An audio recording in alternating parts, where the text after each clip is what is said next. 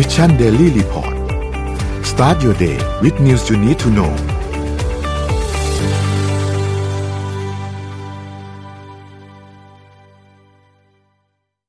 สวัสดีครับยินดีต้อนรับเข้าสู่ Mission Daily Report ประจำวันที่ 28 ตุลาคม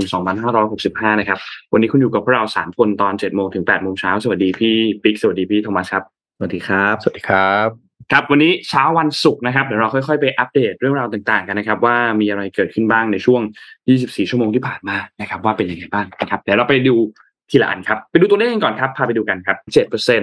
ะครับถัดมาครับหุ้นต่างประเทศครับหุ้นต่างประเทศนะครับดาวโจนส์ครับบวก 1.46%นะครับ NASDAQ ครับบวกติดลบครับ 0.46%นะครับ NYSE ครับติดบวก 1.02%นะครับฟุตซี่100 ครับติดบวก 0.29%นะครับแล้วก็ห่างเสงนะครับติดบวก 0.72%นะครับ ราคาน้ำมันดิบก็มีการปรับตัวขึ้นอีกแล้วนะครับ WTI เนี่ยอยู่ที่ 89.21 นะครับ บวกขึ้นมา 1.48%นะครับ แล้วก็ Brent เนี่ยอยู่ที่ 96.88 บวกขึ้นมา 1.24%นะครับ ราคาทองคำปรับตัวลดลงครับ 1,662.47 นะครับ ติดลบมา 0.13%นะครับ แล้วก็คริปโตเคอเรนซีครับ บิตคอยเนี่ยก็ยังวนๆอยู่ใกล้เคียงกับจุดเดิมนะครับ หลังจากเมื่อวานนี้เนี่ยขึ้นมาค่อนข้างเยอะนะครับ ก็ยังอยู่เหนือระดับ 20,000 อยู่นะครับอีเทเรียมก็เช่นเดียวกันนะครับ อยู่ที่ประมาณ 1,500 นะครับ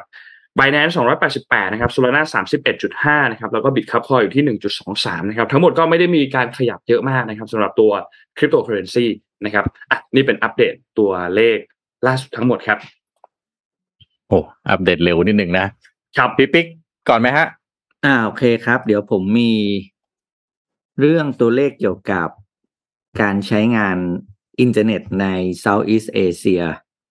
มาเล่าให้ฟัง อันนี้ตัวเลขเยอะนิดหนึ่งนะครับ แต่ว่ามันจะเป็น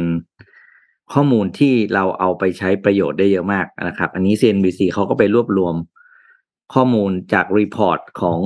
สี่สำนักใหญ่มาสรุปให้ฟังเป็น report เดียวนะครับ ก็มี Google Temasek Holding Bain นะครับ แล้วก็ของตัวเขาเองก็ทำสถิติรวบรวมมา ตลาด internet economy ใน Southeast ASEAN เนี่ย report ตัวนี้ครับ ก็เก็บข้อมูลจาก 6 ประเทศนะครับ อินโดนีเซีย มาเลเซีย ฟิลิปปินส์ สิงคโปร์ ไทย แล้วก็เวียดนามนะครับ มันมีจุดที่น่าสนใจอยู่หลายตัวเหมือนกันนะครับ อย่างแรกเลยก็คือว่า มูลค่าของ internet economy นะครับ ซึ่งคำว่า internet economy นั้นไม่ได้หมายไม่ได้หมายความถึงการขายออนไลน์อย่างเดียวนะ แต่มันหมายถึงทราน s a c t ชันต่างๆ ที่เกิดจากการขายออนไลน์ ซึ่งโอเค แบ่งเป็นเรื่องของแพลตฟอร์มนะครับ แบ่งเป็นเรื่องของการจองที่พักอะไรต่างๆ เช่นอ่า Agoda Booking อะไรพวกนี้นี่ก็รวมนะครับ รวมถึงเรื่องของการทำ e-payment นะครับ การจ่ายเงิน การโอนเงินนะครับ การโอนเงินต้องก่อน การโอนเงินไม่ใช่ มูลค่าจำนวนเงินที่โอนเนี่ยไม่ได้เอามานับนะครับ ถึงว่าคุณโอนห้าแสนเนี่ยค่าธรรมเนียมมันแบบอะดูว่าตีว่ายี่สิบาทถึงสิบาทเขาจะนับแค่สามสิบาทนะครับ เพราะฉะนั้นเนี่ยอ่าจำนวนเงินที่เราโอนไม่เกี่ยวกับมูลค่าตลาดนะครับ แล้วก็เรื่องของการเช่าซื้ออะไรต่างๆ หรือว่าเรื่องถึงการอ่าอีกอันนึงคือตัวเลขโฆษณานะครับ โฆษณาที่อยู่ในอินเทอร์เน็ตต่างๆ ไม่ว่าจะเป็น mobile banking ไอ้โมไอ mobile นะครับ หรือว่า web banner อะไรต่างๆ พวกนี้เนี่ยนะครับ คือตัวเลขที่รวมกับเป็นเป็น internet economy ประเด็นที่น่าสนใจก็คือว่าเมื่อปี 2016 เนี่ย เขาคาดการณ์ว่าตัวเลขอินเทอร์เน็ตอีโคโนมีใน Southeast Asia เนี่ยจะแตะ 2 แสนล้าน เหรียญสหรัฐนะครับ ในปี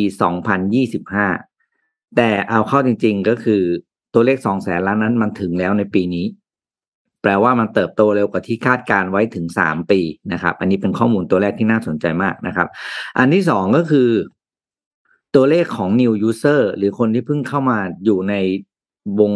แวดวง internet economy เนี่ย ปีนี้เพิ่มขึ้นเพียงแค่สี่เปอร์เซ็นต์เท่านั้น ก็จากได้เพิ่มอีกยี่สิบล้านคนรวมแล้วเป็นสี่ร้อยหกสิบล้านคนนะครับ ซึ่ง เปรียบเทียบกับปีสองพันยี่สิบยี่สิบเนี่ยตอนนั้นยังโตปีละสิบเปอร์เซ็นต์แต่ปีนี้เพิ่มขึ้นแค่สี่เปอร์เซ็นต์เท่านั้น นั่นเป็นสัญญาณบอกว่าจำนวน user เริ่มอิ่มตัวแล้วนะครับ แต่ว่ามูลค่ามันสูงขึ้น แปลว่าเราคนเดิมเนี่ยใช้ชีวิตกับการอยู่ใน internet economy เพิ่มมากขึ้นนะครับ ส่วนตัวเลขที่คาดการณ์ที่จะโตต่อจากนี้ไปนะครับ โดยเฉพาะ sector ของอีคอมเมิร์ซเนี่ย จากนี้ไปจนถึงปี 2025 เนี่ย คาดการณ์ว่ายังจะโตอีกปีละ 17เปอร์เซ็นต์ซึ่งการโตนี้จะเป็นการโตจากฝั่งของ e-payment remittance การโอนเงินอะไรต่างๆที่เป็น finance หรือ e-banking ทั้งสิ้นนะครับ ส่วนของ food delivery กับ online media นั้น ตัวเลขทั้งสามอ่าทั้งสี่สำนักบอกแล้วว่าจะไม่โตแล้วนะครับ ก็คืออยู่ที่ประมาณ อาจจะถอยลงด้วยเป็นอยู่ในช่วงก่อน เท่ากับไปช่วงยุคก่อนโควิดนะครับ ส่วนอ่า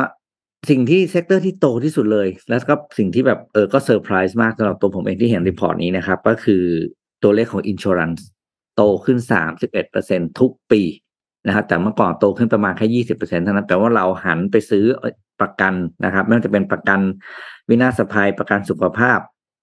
สารพัดประกันนั่นแหละ ผ่านออนไลน์มากขึ้น นะครับ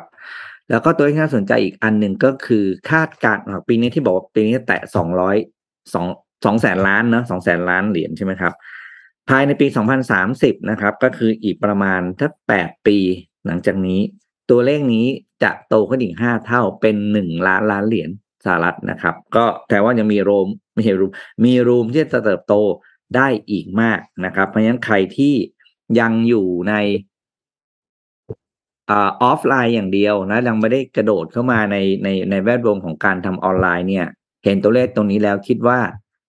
น่าจะ reconsider วิธีการ ที่จะแบบเออจะทำธุรกิจว่าเออเรายังเรายังจะไม่อยู่ออนไลน์ได้ไหมนะครับ ใครที่ยังแบบเออไม่เป็นไรล็อกนู่นนี่นั่นอะไรเงี้ยนะครับ อาจจะเสียโอกาสไปนะครับ แล้วก็ประเทศที่เติบโตสูงสุดนะในในหกประเทศนี้ก็คือเวียดนามครับเวียดนามเนี่ยมูลค่าตลาดอินเทอร์เน็ตอีโคโนมีเขาบวกสามสิบเอ็ดเปอร์เซ็น โดยมี GMV สุทธิเนี่ยอยู่ที่สองหมื่นสามพันล้านเหรียญนะครับ แล้วก็คาดการณ์ว่าอ่าจะโตขึ้นอีก อันดับสองคือฟิลิปปินส์เติบโตยี่สิบเปอร์เซ็นต์นะครับอะนี่แหละเป็นตัวเลขข้อมูลที่น่าสนใจนะครับ ว่ามีตัวเลขอะไรบ้าง อืม เวียดนามโตเยอะนะ แต่เมื่อวานถ้าใครติดตามข่าวเวียดนามนี่จะมีข่าวเรื่องที่ดอกเบี้ยขึ้นอุตลุดเลย อืม แล้วก็เศรษฐกิจผันผวน นะครับใครที่ลงทุนเวียดนามตอนนี้นี่ก็ต้องจับตาดูตัวเลขเศรษฐกิจต่างๆ ดีๆ พอสมควรเลยนะมีความผันผวนสูงมากนะครับแต่ว่าอีกประเทศหนึ่งที่มาแรงแน่ๆ เพราะว่าเขาเพิ่งประชุมเสร็จกันไปนะทั้งอาทิตย์นี้ก็คงได้ยินข่าวของประเทศนี้กันทั้งนั้นนะก็คือจีนนะครับ ล่าสุดเมื่อวานนี้ฮะพี่ปิ๊กนนท์ฮะน่าจะเป็นข่าวดีจะว่าของทั้งโลกก็ได้อะนะครับ เพราะว่าสำนักเออสำนักงานการบินพลเรือนของเขาเนี่ยของประเทศจีนเนี่ยเขาบอกว่าจีนตอนนี้วางแผนเพิ่มจำนวนเที่ยวบินระหว่างประเทศนะฮะ แล้วก็ทั้งสายการบินในประเทศทั้งต่างประเทศเนี่ย เป็นแปดร้อยสี่สิบเที่ยวต่อสัปดาห์นะจะเริ่มตั้งแต่วันที่สามสิบตุลานี้เป็นต้นไปซึ่งเพิ่มขึ้นสองเท่า นับตั้งแต่ช่วงเดียวกันของปีที่แล้วเนี่ยนะครับ แล้วก็มีข้อมูลนะฮะว่าการเดินทางระหว่างประเทศตอนนี้ ถ้านับเฉพาะไตรมาสสามเนี่ยก็เพิ่มขึ้นพอสมควรแล้วนะครับ แล้วก็เที่ยวบินในประเทศทั้งหมดตอนนี้อยู่ที่ เก้าหมื่นสองพันเที่ยวในช่วงห้าเดือนข้างหน้าที่จะถึงนะครับ ซึ่งก็เพิ่มขึ้นเป็นจำนวนหลายเปอร์เซ็นต์อยู่ ถึงแม้ว่าถึงแม้ว่าจำนวนนี้ฮะมันจะยังต่ำกว่าช่วงที่เกิดการระบาดโควิด -19 แต่พอทั้งโลกได้ยินสัญญาณแบบนี้นะฮะตลาดท่องเที่ยวกำลังจะกลับมาแน่นอน โดยเฉพาะประเทศไทยอย่างเราที่เราพึ่งพารายได้จากนักท่องเที่ยวโดยเฉพาะนักท่องเที่ยวจีน ที่เป็นนักท่องเที่ยวกลุ่มที่ใหญ่ที่สุด แล้วก็ทุกคนก็หมายมั่นปั้นมือนะครับ ว่าถ้ามีนักท่องเที่ยวจีนกลับมา นะฮะแล้วก็คาดการว่าถ้าสิ้นปีหกห้าจะมีนักท่องเที่ยวเยอะขึ้นกว่าที่ผ่านๆมาเนี่ย ก็จะทำให้เราสามารถที่จะสร้างรายได้กลับไปเป็นระดับเป็นแสนล้านอย่างที่ก่อนหน้านี้เคยมีมาหรือเปล่านะครับ ก็มีข้อมูลนะครับว่าจีนเนี่ยเริ่มมีการส่งสัญญาณที่จะผ่อนปลนการควบคุมพรมแดน ตั้งแต่เมื่อต้นเดือนตุลาคมที่ผ่านมาที่สายการบินรายใหญ่ของจีนก็ออกมาระบุว่า ก็มีการวางแผนเพิ่มเที่ยวบินระหว่างประเทศนะครับ แต่ว่าแต่ว่าที่สำคัญเลยก็คือยังเน้น ซีโร่โควิดอยู่นะตามนะฮะนโยบายที่สีจิ้นผิงเนี่ยออกมาบอกในตอนที่ประชุมนะฮะพักนะครับ ขณะเดียวกันเนี่ยก็บลูมเบิร์กก็รายงานด้วยนะครับว่าเจ้าหน้าที่จีนก็กำลังหาหรือว่าจะลดช่วงเวลากักตัวสำหรับนักเดินทางต่างชาติเหลือแค่เจ็ดวันด้วยตอนนี้เข้าไปนี่สิบถึงสิบสี่วันนะครับ แล้วก็เที่ยวบินขาเข้าออกตอนนี้ก็คือยังต้องเจอการควอรันทีนที่นักหน่วงอยู่นะครับ สัญญาณบวกที่ว่านี้แน่นอนส่งผลดีกับประเทศไทยแน่นอนนะครับ แล้วก็น่าจะทำให้การท่องเที่ยวมีโอกาสกลับมาในช่วงปีหน้า ทีนี้ผมพาทุกท่านไปสรุปทั้งนี้หนึ่งในช่วงสัปดาห์ที่ผ่านมาเนี่ย เราติดตามข่าวเรื่องของการประชุมนะฮะพี่ปิ๊กนนท์นะฮะของจีนว่าโอ้โหเขาประชุมกัน แล้วก็สารพัดมีดราม่ามีอะไรออกมาเยอะแยะเนี่ยคือพรรคคอมมิวนิสต์จีนเนี่ย เป็นพรรคการเมืองที่ใหญ่สุดในโลกนะนนท์พี่ปิ๊กพอรู้ไหมเขามีสมาชิกเท่าไหร่อะให้ทายเล่นๆขำ ทั้งประเทศแล้ว community น่าจะมีสองแสนกว่าคนเปล่าๆเอ่อไม่ไม่สมาชิกพรรคนะ สมาชิกอ๋อพรรคสมาชิกหมายถึงพรรคประชาชนก็สมัครได้นะเออ สมาชิกพรรคคอมมิวนิสต์เอาพรรคคอมมิวนิสต์ถือเป็นพรรคการเมืองที่ใหญ่สุดในโลกนะสมาชิกพรรคถ้านับสิ้นปีที่แล้วนะพี่ปิ๊กเก้าสิบหกล้านคนเก้าสิบหกล้านคน มากกว่าประเทศเราอีกสมาชิกเป็นพรรคการเมืองใหญ่สุดในโลก สมาชิกพรรคเยอะกว่าประชากรทั้งประเทศของประเทศไทยอีกจริงครันี่บปีที่แล้วนะ ปีนี้คงทะลุร้อยกว่าล้านอะ แล้ว ผมคุยกับลูกน้อง ผมนะลูกน้อง ผมอายุยังแบบยังไม่สามสิบเลยก็พูดด้วยความภูมิใจเพราะเขาสมัครเป็นสมาชิกพักได้แล้วพักรับนี่แบบยืดเลยนะ โอ้คุยกับผมนี่แบบพักรับแล้วว่า ผมเป็นสมาชิกพักโอ้ก็แบบเป็นความภูมิใจนะใครเข้าเป็นสมาชิกพักได้อะแต่ว่าไอ้ที่ประชุมไอ้สมัชชาใหญ่ที่ผ่านมาเนี่ยนะฮะเขาก็เอาครับเอ่อผู้แทนเข้าไป คนที่เข้าไปในที่ประชุมได้เนี่ย ก็จะมีแค่สองพันสามร้อยคนหัดมา2,300คนจาก96 96ล้านคนเนี่ยนะฮะ ก็มาหมดจากนะมณฑลกองทัพศาสตราจารย์ กลุ่มลากย่ามาเป็นนะฮะมาหมดนะครับ แล้วก็จะได้เอ่อโปรเอ่อไอ้อะไรนะโปลิตบูโรเนี่ย25คนใช่ไหมแต่งวดนี้พอเลือกเสร็จแล้วปั๊บเนี่ยเหลือ24เหลือ24นะฮะแล้วก็จะมี standing committee เนี่ย7คนซึ่ง7คนนี้มีอำนาจสูงสุดในการตัดสินใจแล้วก็แน่นอน สีจิ้นผิงเป็นประธานนะครับ ในการประชุมที่ผ่านมาสรุปต่างๆ ทุกท่านคงได้ยินกันไปแล้ว แต่ว่าผมจะชวนจะชวนคุยอย่างหนึ่งว่าอย่างนี้ผมบอกไปตั้งแต่ทิตย์ที่แล้วครับว่า สิ่งที่สำคัญที่สุดคือต้องมาดูหน้าตาโปลิตบูโรชุดนี้ สีจิ้นผิงเนี่ยนอนมาแน่ ๆ ว่าเขาจะอยู่ในอ่อเอ่อประเอ่อตำแหน่งต่อไปนะครับ แต่ที่น่าคิดคือจะอยู่อีกห้าปี หรือจะอยู่นานกว่านั้นนะครับตำแหน่งของนายกเนี่ยแน่นอนแล้วนะครับ คงเป็นหลี่เชียงหลี่เชียงเนี่ยก็คืออดีต อ่อเป็นเอ่อผู้ว่าของเซี่ยงไฮ้ที่ปิดปิดเปิดเปิดนี่ล่าสุดนี่มีข่าวท่าเรือที่เซี่ยงไฮ้จะปิดอีกรอบนะครับพี่ปิ๊กกำลังจะปิดเมืองอีกรอบแล้วนะจะล็อกดาวน์เซี่ยงไฮ้อีกรอบแล้วนะฮะตอนนี้กำลังเอ่อเรียกว่าใครที่จะส่งของออกจากจีนนี่เช็คข่าวกันให้ดีนะฮะมีข่าวว่าจะต้องปิดกันอีกรอบแล้วเพราะว่าโควิดจะมาเอ่อเอ่อแพร่ระบาดอีกหรือเปล่านะครับ ครับที่น่าที่น่าสนใจคือหลีเชียงเนี่ยโอเค มาเป็นนายกนะครับ แน่นอน แต่ในเจ็ดคนนี้ฮะคนที่อายุน้อยที่สุด คนที่อายุน้อยที่สุด คือติงซวยเสียง ติงซวยเสียงเนี่ย เป็นอ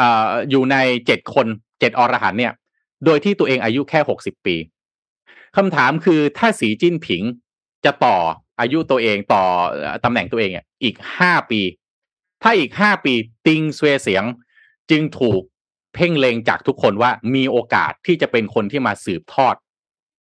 ตำแหน่งประธานาธิบดีต่อจากสีจิ้นผิงมากที่สุด ไม่ใช่คนอื่นเพราะคนอื่นที่เหลือฮะ อายุมากกว่าแปดหกสิบห้าอัพหมดเลย เพราะฉะนั้นถ้าเกิดว่าสีจิ้นผิงต่ออีกห้าปีเจ็ดอรหันในหกเอ่อทั้งหมดในนั้นเนี่ย จะอายุเกินเจ็ดสิบหมดเลยยกเว้น ติงซวยเสียง แต่ซิงติงสเวเสียงเนี่ย ไม่เคยมีประวัติในการเอ่อเป็นเอ่อผู้ว่าการมณฑลนะครับ เป็นผู้ว่าการมณฑลมาก่อนถ้าได้ทั้งหมดหกเจ็ดคนเนี่ยนะฮะ ไม่นับติงสเวเสียงเนี่ยเคยมีประวัติเป็นผู้ว่าการมณฑลมาก่อนแล้วทั้งนั้นนะครับ ตรงเนี้ยเป็นสิ่งที่น่าสนใจว่า แล้วอย่างติงสเวเสียงนะพี่ปิ๊กนนท์ให้มองภาพคล้ายๆกับ ถ้าสีจิ้นผิงเป็นสตีฟจ็อบนะ ติงสเวเสียงเนี่ยคล้ายๆทีมคุก คือดูงานหลังบ้านให้หมดเลย เป็นผู้อำนวยการจัดการสารพัดต่างๆ ภายในพักนะครับ แล้วก็เป็นนักวิจัยทางวิทยาศาสตร์มาก่อนด้วยนะครับ มีพื้นฐานทางวิทยาศาสตร์ เพราะฉะนั้นหลายๆสำนัก จึงเพ่งเล็งไปที่นายติงสเวเสียงนี่แหละ ที่เป็นหนึ่งในเจ็ดอรหันต์ว่ามีโอกาสที่จะเป็นคนสืบทอดต่อ ถ้าสีจิ้นผิงลงจากตำแหน่งในอีกห้าปีข้างหน้านะครับ แต่ในอีกห้าปีข้างหน้าปัจจัยอะไรครับ ที่จะทำให้สีจิ้นผิงจะลงจากตำแหน่งหรือจะไม่ลง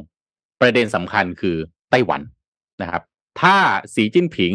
สามารถที่จะจัดการกับไต้หวันได้ภายใน 5 ปีนี้ มีความเป็นไปได้ที่เขาน่าจะก้าวลงจากตำแหน่งนะครับ นี่คือนี่คือประเด็นที่สำคัญ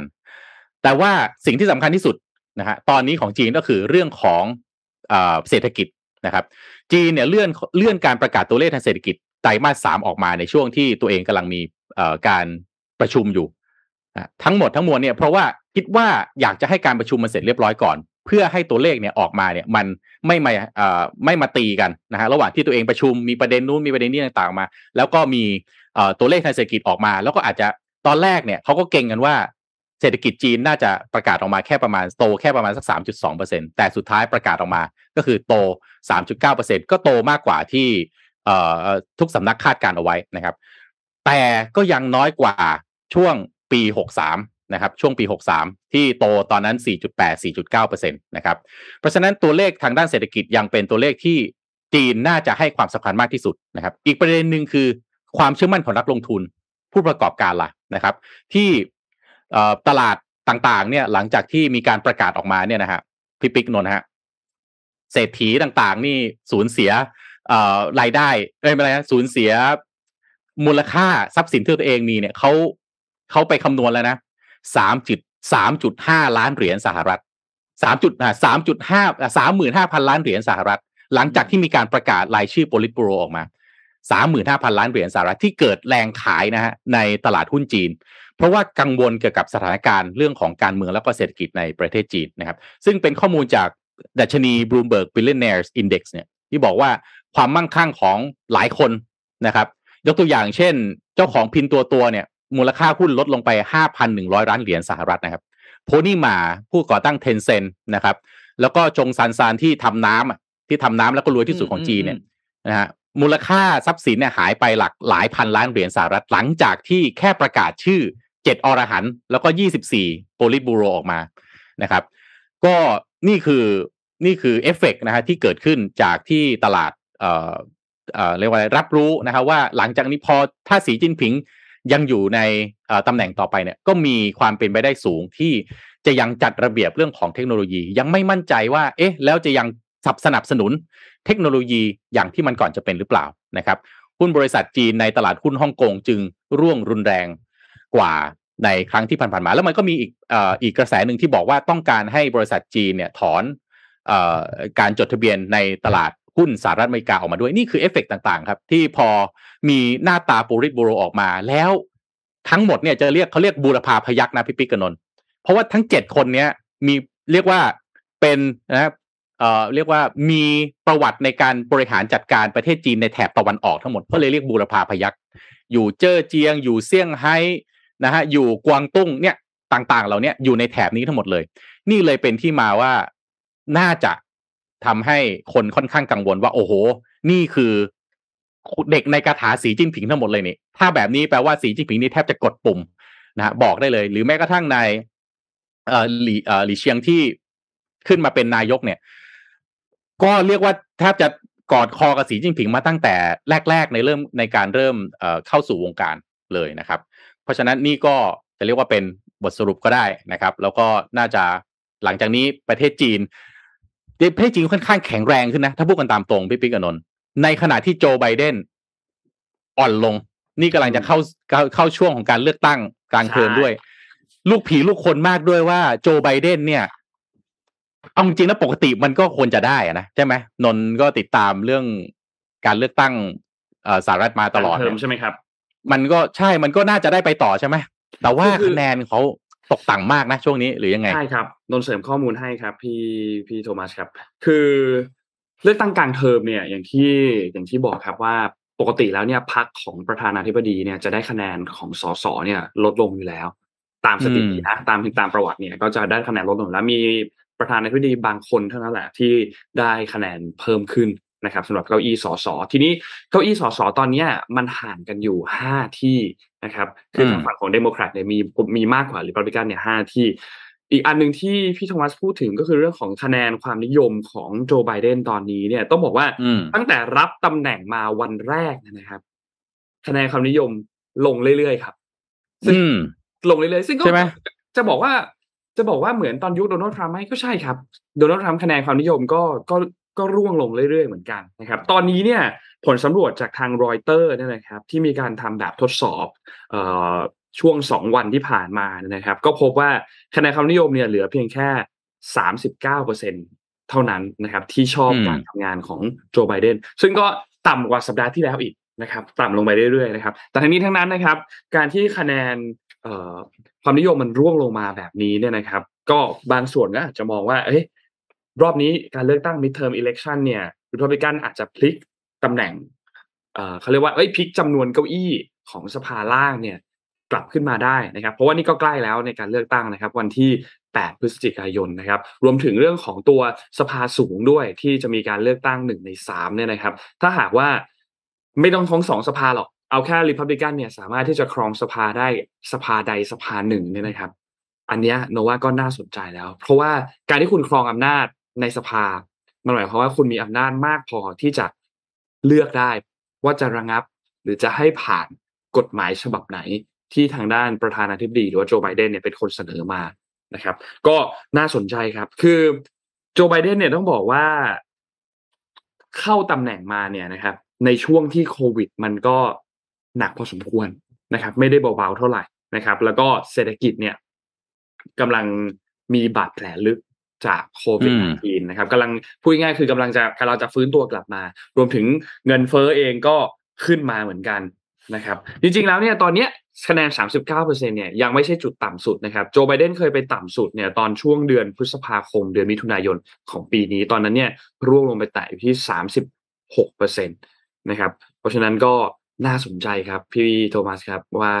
เลือกตั้ง midterm รอบนี้เนี่ยจะเป็นอย่างไร แต่ที่เราน่าจะต้องพูดคุยกันคือริพับลิกันจะเอาเก้าอี้มาจากรัฐไหนบ้าง ที่เดโมแครตเดิมทีเมื่อสองปีที่แล้วเลือกตั้งแล้วชนะมาเนี่ยนะครับ แต่ทางด้านของริพับลิกันจะไปเอา จะไปเอาเขาเรียกว่าเอาเก้าอี้ในในโซนเขตไหนในรัฐไหนมาเพิ่มเติมนะครับเพราะว่าอันเนี้ยเป็นจุดที่น่าสนใจเพราะว่า น่าติดตามมากครับ การเมืองของสหรัฐในช่วงนี้ แล้วก็ครึ่งหลังเนาะของครึ่งครึ่งเทอมหลังของวาระตำแหน่งของโจไบเดนเนี่ย มีอีกหลายเรื่องที่ยังต้องติดตาม มีเรื่องหนึ่งที่เชื่อมกับพี่โทมัสที่เล่าเรื่องจีนเมื่อกี้นี้เนี่ยนะครับ คือเมื่อวานนี้เนี่ยมันมีงานเลี้ยงอันหนึ่ง National Committee on U.S. China Relation เนี่ยนะครับ ก็เป็นคณะกรรมการแห่งชาติที่ เกี่ยวกับเรื่องของความสัมพันธ์สหรัฐแล้วก็จีนเนี่ยนะครับสีจิ้นผิงไม่ได้ไปร่วมนะ แต่ว่ามีการส่งจดหมายเข้าไปนะครับ ในงานเลี้ยงครั้งนี้ ก็ในจดหมายเองก็ระบุครับ บอกว่าจีนกับจีนเนี่ยก็พร้อมที่จะทำงานร่วมกับสหรัฐเหมือนกัน คือหาแนวทางที่เหมาะสมในการที่จะเเดินทางไปข้างหน้าพร้อมกันในยุคใหม่แบบนี้นะครับ ก็ก็คิดว่าไม่ได้พูดถึงแค่จีนเท่านั้น เป็นจีนกับสหรัฐเท่านั้น แต่ยังพูดถึงประเทศอื่นๆ ทั่วโลกด้วยว่า ก็พร้อมที่จะทำทุกอย่างเพื่อให้เป็นประโยชน์กับทุกประเทศทั่วโลกนะครับ ทางด้านโจไบเดนเองเนี่ยก็เคยพูดถึงนะครับ บอกว่าสหรัฐเนี่ยตอนเนี้ยพยายามที่จะรักษาความได้เปรียบทางการทหาร ให้ยังคงเหนือกว่าจีน แต่ในขณะเดียวกันเขาก็ไม่ได้อยากจะมีความขัดแย้งอะไรกันนะครับ แม้ว่าก่อนหน้านี้จะมีการแข่งขันมีอะไรต่างๆที่รุนแรง แต่ก็ไม่ได้มีไม่ได้จำเป็นว่าจะต้องมีความขัดแย้งเกิดขึ้นนะครับ ซึ่งก็ อันนี้น่าสนใจเพราะว่าหลังจากที่สีจิ้นผิงประชุมสมัชชาใหญ่เสร็จเรียบร้อยแล้วเนี่ยท่าทีดูจะแบบคอมเพลมไพร์มากขึ้นพี่โทมัสดูไม่ได้ไม่ได้ไม่ได้พยายามที่จะแข็งตีกลับไปเหมือนกับก่อนหน้านี้ที่ถ้ามีอะไรก็จะมีการตอบโต้มีอะไรบางอย่างใช่ไหมครับ ดูจะ compromise มากขึ้น เพราะว่าแน่นอนแหละตอนนี้มันมีความขัดแย้งหลายจุดเนาะมีเรื่องไต้หวันอย่างที่พี่โทมัสพูดถึง มีเรื่องความสัมพันธ์ของจีนแล้วก็รัสเซีย แล้วก็มีเรื่องการค้า เกี่ยวกับเรื่องของตัวโดยเฉพาะอย่างนี้คือตัวเซมิคอนดักเตอร์ที่พยายามที่จะไม่ขายให้เทคโนโลยีให้กับบริษัทของจีนเนี่ยนะครับเนาะมันก็มีอีกหลายจุดเหมือนกัน เพราะฉะนั้นก่อนที่การประชุมที่อินโดนีเซียเดือนหน้าจะเริ่มขึ้น G20 เนี่ยนะครับนนท์คิดว่าน่าจะมีการพูดคุยกันก่อน ระหว่าง สีจิ้นผิงแล้วก็โจไบเดนอันนี้ก็มีกระแสข่าวออกมารอยเตอร์เองก็พูดถึงบลูมเบิร์กก็พูดถึงเหมือนกันว่า มีโอกาสที่จะมีการพูดคุยกัน แต่ตอนนี้กระทรวงการต่างประเทศของทั้งสองประเทศเองก็ยังไม่ได้มีการยืนยันว่าทั้งสองผู้นำเนี่ยของจีนแล้วก็สหรัฐเนี่ยจะมีการมาพูดคุยกันนอกรอบก่อนการประชุม G20 ที่จะมาถึงหรือเปล่านะครับแต่ก็จับตามองกันอยู่ คิดว่ามีโอกาสที่จะเกิดขึ้นได้นะครับ ก็คือ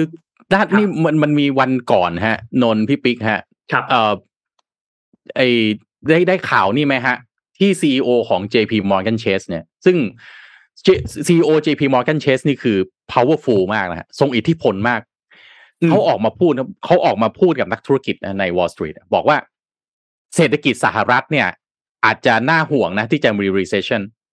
น่าห่วง แต่ว่าไอ้ที่น่าห่วงกว่านั้นครับมากห่วงมากกว่า recession นะ คือเรื่องของ geopolitics หรือเรื่องภูมิรัฐศาสตร์โลก เขาบอกว่าเนี่ยน่าห่วงกว่า recession อีก นะครับ CEO ของ JP Morgan Chase ชื่อเจมี่ไดมอนด์เจมี่ไดมอนด์เนี่ยพูดในเวที Future Investment Initiative นะครับ เป็นการประชุมที่กรุงริยาดประเทศซาอุดีอาระเบียนะครับเขาบอกว่าไอ้เรื่องนี้น่ากลัวมากกว่า ภาวะเศรษฐกิจถดถอยไม่ใช่เรื่องสำคัญที่สุด เพราะว่าภาวะเศรษฐกิจถดถอยเนี่ยเราจัดการได้นะฮะนักธุรกิจจัดการได้ แต่ที่เขาหน้าวิตกมากกว่าคือภูมิรัฐศาสตร์ของ โลกในวันนี้นะครับนี่รายงานรายงานออกมาจาก CNN นะครับภูมิรัฐศาสตร์โลกมีอะไรฮะไม่ใช่แค่จีนสหรัฐอเมริกานะมีรัสเซียบุกยูเครน มีเกาหลีต่างๆ นี่คือคำว่าภูมิรัฐศาสตร์ของโลก แล้วก็ความสัมพันธ์ต่างๆ ของประเทศต่างๆนี่แหละ เป็นสิ่งที่จะทำให้เกิดภาวะการถดถอยเขาบอกว่าไอ้ recession ที่เกิดขึ้นตอนนี้มันถือว่าเป็นภาวะถดถอยแบบอ่อนๆนะครับ ก็ยังไม่ น่ากลัวเท่ากับความสัมพันธ์ระหว่างประเทศต่างๆ ที่จะทำให้เกิดผลร้ายตามมาตั้งแต่ความมั่นคงของชาติ พลังงานความมั่นคงของอาหารต่างๆ เหล่านี้ ซึ่งมันจะยิ่งทวีความรุนแรงมากขึ้นเรื่อยๆ มากกว่านี้อีกนะครับ ก็อันนี้ก็เป็นสิ่งที่น่าห่วงแต่ว่าถ้าเกิดว่ามองหลังจากนี้ไปนะฮะความสัมพันธ์กับสหรัฐอเมริกาแล้วก็จีนเนี่ย หลายคนกังวลว่ายิ่งสีจิ้นผิงกระชับอำนาจตัวเองแบบนี้เนี่ยโอ้โห อเมริกาจะต้องยิ่งไขขันน็อตให้แข็ง ขึ้นไปอีกกว่านี้หรือเปล่า แต่จริงๆแล้วถ้าเกิดไปวิเคราะห์กันจริง ๆ นะครับหนึ่งในโปลิตบูโรที่เข้ามาด้วยเนี่ยก็คือหวังอี้หวังอี้นะฮะขึ้นมาเป็นรัฐมนตรีว่าการกระทรวงต่างประเทศ แล้วก็คุมนโยบายการต่างประเทศต่างๆ ของจีน นอกจากหวังอี้ที่ขึ้นมาครับ อีกคนหนึ่งนะฮะที่น่าจะเป็นตัวแปรที่สำคัญเลยครับ คือฉินกังฉินกังนี่เป็นเอกอัครราชทูตประจำที่สหรัฐอเมริกา คือการที่ ทั้งฉินกังแล้วก็หวังอี้เนี่ยได้มีอำนาจขึ้นมาฉินกังนี่เข้าไปอยู่ในโปลิตบูโรด้วยเนี่ยนะครับ ถ้าฉินกังมีความสัมพันธ์ที่ไม่ดีกับสหรัฐอเมริกาเนี่ยไม่ไม่น่าจะเป็นทูตที่สหรัฐอเมริกาได้นะฮะเพราะฉะนั้นเนี่ยนี่คือน่าจะเป็นอีกกุญแจอีกดอกหนึ่งที่ช่วยให้จีนกับสหรัฐอเมริกา น่าจะมีแนวทางในการประนีประนอม หลายสิ่งหลายอย่างที่เกิดขึ้นมากขึ้น จีนกำลังขึ้นมาแล้วก็ทุกคน หลาย ๆสำนักก็บอกว่าไม่เกิน 2030 นี้นะฮะจีนจะมี GDP มากเป็นอันดับหนึ่งของโลกแปลว่าสหรัฐจะเสียอันดับแชมป์นะฮะมหาอำนาจของโลกภายในปี 2030 แต่จีนจะใช้วิธียังไงครับ เพราะว่าที่ผ่านมาจีนเองพยายามไม่เคยทะเลาะกับใคร ไม่ใช่ไม่ใช่ดูแล้วไม่ใช่แนวทางของพรรคคอมมิวนิสต์ที่ผ่านมาคือพรรคคอมมิวนิสต์เนี่ยของสีจิ้นผิงเนี่ยเอาตัวเองเป็นเอาเรียกว่าไม่พยายามยุ่งกับคนอื่นให้น้อยที่สุดนี่นี่การแต่งตั้งเนี่ยทั้งทูตประจำวอชิงตันอย่างฉินกังเข้ามาเอาหวังอี้ขึ้นมาเนี่ย จะจัดการไต้หวัน แล้วไม่ทะเลาะกับสหรัฐอเมริกายังไง นี่คือสิ่งที่ต้องคิดต่อ ติดตามหลังจากนี้ แต่แง่หนึ่งก็ต้องฟังนะฮะที่ JP Morgan Chase ออกมาพูดด้วย อันนี้ก็เป็นอีกอันหนึ่งที่น่ากังวลมากเพราะน่ากังวลมากกว่า recession พวก recession นี่ขนมขนมและไอ้ที่น่ากลัวมากกว่าคือ geopolitics นะครับอะเชิญครับพี่ปิ๊กฮะคือ geopolitics เนี่ยมันกระทบกับชีวิตคนนะแล้วก็มันเป็นความอึมครึมไง อืม คือมันเป็นมันเป็นความอึมครึมที่ซ้อนมิติของของเศรษฐกิจโดยปกติเศรษฐกิจเศรษฐกิจปกติเหมือนสมัยโลกสมัยก่อนที่ประเทศไหน ยากจนก็จะก็จะจนก็จะลำบากก็จะเศรษฐกิจถดถอยก็จะเป็นอยู่คนเดียว ใช่ไหมแล้วเขาก็จะแก้กันภายใน แต่พอมันเป็น geopolitics เนี่ยมันแหมไม่มีอเจนดาอื่นซ่อนอยู่ไงถูกไหมก็คงนึกออกนะครับ มันเลยทำให้เราถือว่าแก้ด้วยท่าปัญหาเศรษฐกิจที่ไม่สามารถแก้ได้ด้วยท่าเศรษฐกิจเพียงอย่างเดียวอะ มันก็เลยมีความยากตรงนี้ไงแล้วแต่ละประเทศแต่ละช่วงที่เวลาผ่านไปเขาก็มีจุดยืนของตัวเองที่ชัดเจนขึ้นว่าจะเลือกซ้ายหรือเลือกขวาหรืออะไรก็ตามนะซึ่งมันแล้วแต่ประเทศของแต่ละประเทศซึ่งเราเองเราก็ไม่สามารถจะไปบอกได้ว่าไหนดีหรือไม่ดีอะนั่นคือโจทย์มันจะยากขึ้นเรื่อยๆในการแยกเอ่อในในการแยกปัญหา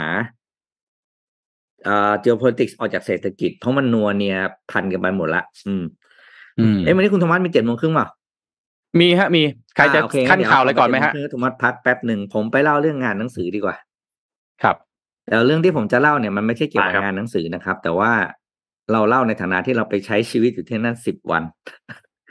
สิ่งที่เราเจอเนี่ยก็อ่าผมถามคุณธรรมะก่อนคุณธรรมะไปวันคุณธรรมะไปสองวันใช่ไหมยี่สองวันสุดท้ายครับยี่สองยี่สามเป็นไงครับ เรื่องเอ่ออยู่ไม่ทันตอน อยู่ไม่ทันตอนเขาตะโกนว่ามีระเบิดฮะพี่ปิ๊กฮะ เอาอยู่ไม่ทันใช่ไหมเออเออเอออันนั้นไม่เป็นไรดีแต่การเดินทางก็ต้องบอกว่าก็ก็ต้องบอกว่ามันคนเยอะกว่าที่คิดมากๆนะครับ แต่ก็แต่ก็ไม่เรียกว่าเอ่อยุ่งยากไหมก็คือส่วนหนึ่งอะ ผมรู้สึกโอ้โหทำไมคนเยอะขนาดนี้ อีกส่วนหนึ่งก็คือรู้สึกดีใจว่า โอ้โหเฮ้ยอีเวนต์มันกลับมาแล้วอืมโควิดมันทำร้ายเราเหมือนไม่ได้เท่าที่ผ่านมาก่อนหน้านี้แล้วอ่าก็เชื่อว่าคงมีการติดโควิดเกิดขึ้นบ้างแหละ แต่ เฮ้ยเรากลับมาใช้ชีวิตกับมันได้แล้ว อันนี้คือความรู้สึกผม อืม คุณธรรมะขับรถไปเป็นไงบ้างครับ การเดินทางขับไปวันขับไปวันแรก คืออมตกใจมากเพราะว่าทำไมรถเยอะขนาดนี้อืมโชคดีว่าขับลงใต้ดินปั๊บมีรถออกพอดีฮะอืมมีรถออกพอดีทำบุญเลยทำบุญมาได้ยอะเข้าทันทีอืมวันที่ครับสองเลยไม่เอาเลยฮะ โทรบอกคนขับรถมาขับให้หน่อย อืมรู้แกวก่อนไม่งั้นไม่ไหวแน่อืมแล้วนนท์ไปนนท์นนท์ไปไงครับ ไปรถใต้ดินปะ นนท์ไปรถไฟฟ้าใต้ดินครับ นนท์อ่าจอดรถโอเคที่อ่าโอเคเซ็นทรัลพระรามเก้าแล้วก็นั่งใต้ดินไปสามสถานีใกล้สิ่งที่พี่จะมาเล่าในวันนี้ครับ คือมันคือเรื่องการเดินทางไปศูนย์สิริกิตอ่าอันเนี้ยเล่าเพราะว่าเราเองเราในฐานะที่เราเป็นทั้งผู้จัดงานเนาะอืมเราเป็นผู้จัดงานเนี่ยเราเป็นคนไปออกร้านใช่คำว่าไปเป็น ex เป็นเป็นอะไรนะเป็นเขาเรียกภาษา exhibitor นะแล้วก็เป็นทั้งผู้ที่ไปเที่ยวงานแล้วกันใช่เราก็เป็นคนทั่วไปนะครับ ผมเจอปัญหา สี่ห้าเรื่องที่คิดว่าอยากจะมาเล่าให้ฟังเพื่อให้ทาง QSNCC เนี่ยเอาไปพิจารณาดูเผื่อจะมีทางอื่นที่ดีกว่าปัจจุบันนะแล้วก็ทางพวกเราเองด้วยพวกคนที่จะไปเที่ยวงาน ผมเจออยู่สี่ห้าจุดครับว่ามีอะไรบ้างที่น่าจะปรับปรุงให้ดีกว่าเดิมได้ เพราะว่าทุกคนก็รู้ว่ารถติดอีลุงตุงนังไปหมดนะ ถนนพระรามสี่เนี่ยตั้งแต่แยก ตอนนั้นเขาเรียกแรกรัชดา รัชดาพระรามสี่ตรงนั้นอะไอตรงคลองเตยนั่นน่ะ ติดอืมหางยาวไปถึงเกือบสามย่านมิตรทาวน์อืมยาวมากนะครับ พระรามสี่นะครับ อะไปดูว่าผมมีผมเจอจุดอะไรบ้างที่ผมสังเกตเห็นแล้ว คิดว่าน่าจะช่วยกันปรับปรุงได้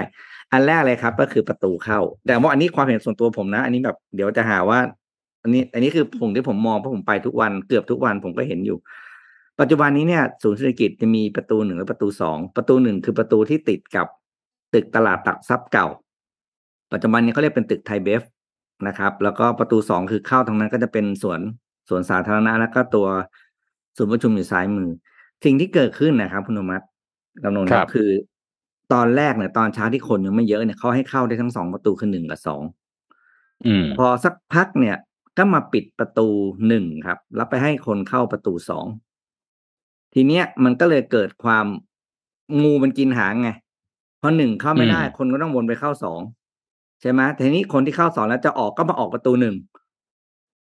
มันเลยกลายเป็นว่าไอ้คนที่ออกหนึ่งก็จะไปเบียดสองสองจะเข้าซ้ายก็ไม่ได้เพราะติดหนึ่งมันก็เลยอีลุงตุงนังอยู่นั้นนะครับ แบบเละไปหมดเลย แต่ทั้งนี้ทั้งนั้นน่ะ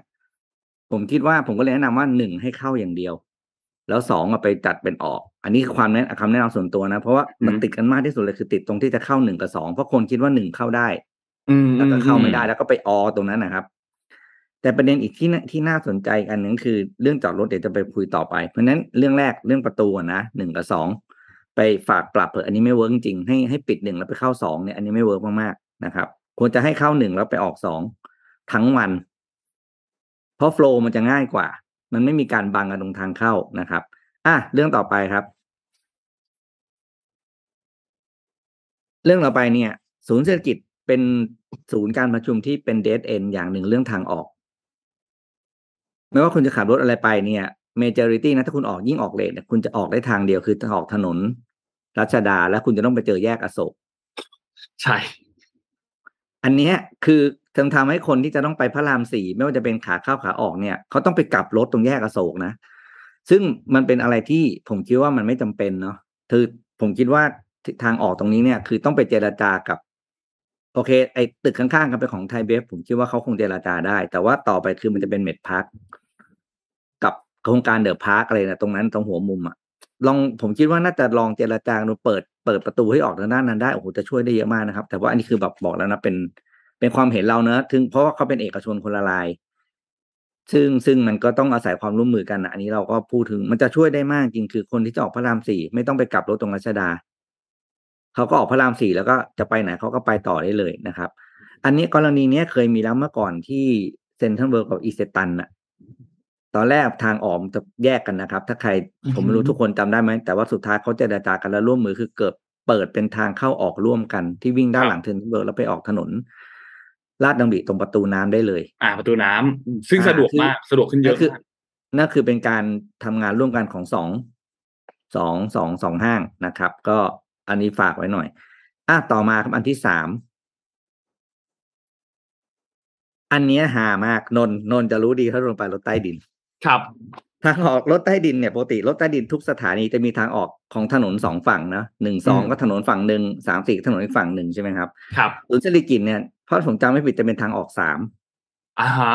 สามสี่เนี่ยก็จะเป็นแบบคุณก็จะแตะบัตรออกแล้วคุณก็เอาเดินออกทางออกสามทีนี้คิวคนมันเยอะมาก